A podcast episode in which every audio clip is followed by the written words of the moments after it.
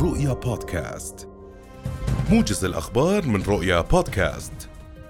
أعربت وزارة الخارجية وشؤون المغتربين عن أصدق التعازي لحكومة وشعب جمهورية الفلبين الصديقة بضحايا الإعصار ري الذي ضرب المناطق الجنوبية بالفلبين وأسفر عن وفاة وإصابة العشرات وخلف أضرارا مادية جسيمة. الناطق الرسمي باسم الوزارة السفير هيثم أبو الفول أكد تضامن المملكة مع حكومة وشعب جمهورية الفلبين الصديقة والتمنيات بالشفاء العاجل للمصابين.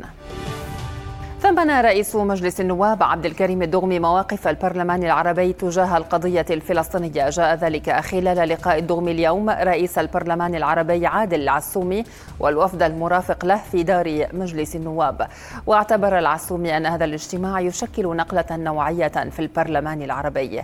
مثمنا دور جلالة الملك عبد الله الثاني الداعم للقضية الفلسطينية وللبرلمان العربي.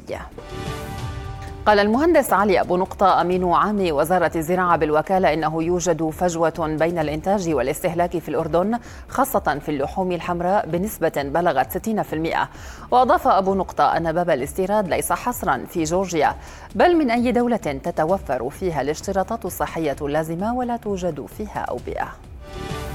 أكد محافظ العاصمة ياسر العدوان أن الكوادر المختصة ضبطت مصابا بفيروس كورونا هذا الشهر مرتادا أحد مقاهي العاصمة أثناء إصابته وعدم التزامه بالحجر الصحي أثناء المرض.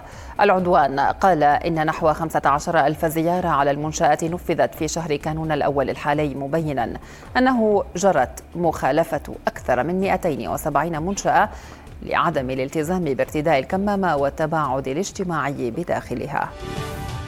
زعم جيش الاحتلال الإسرائيلي أن قواته وبالتعاون مع جهاز الشباك تمكنت فجر اليوم من اعتقال منفذي عملية إطلاق النار شمال مدينة نابلس التي تمت يوم الخميس الماضي وأدت إلى مقتل مستوطن وإصابة اثنين آخرين بجروح مختلفة.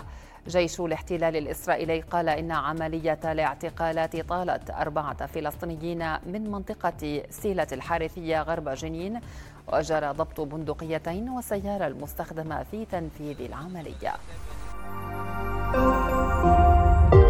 رؤيا بودكاست.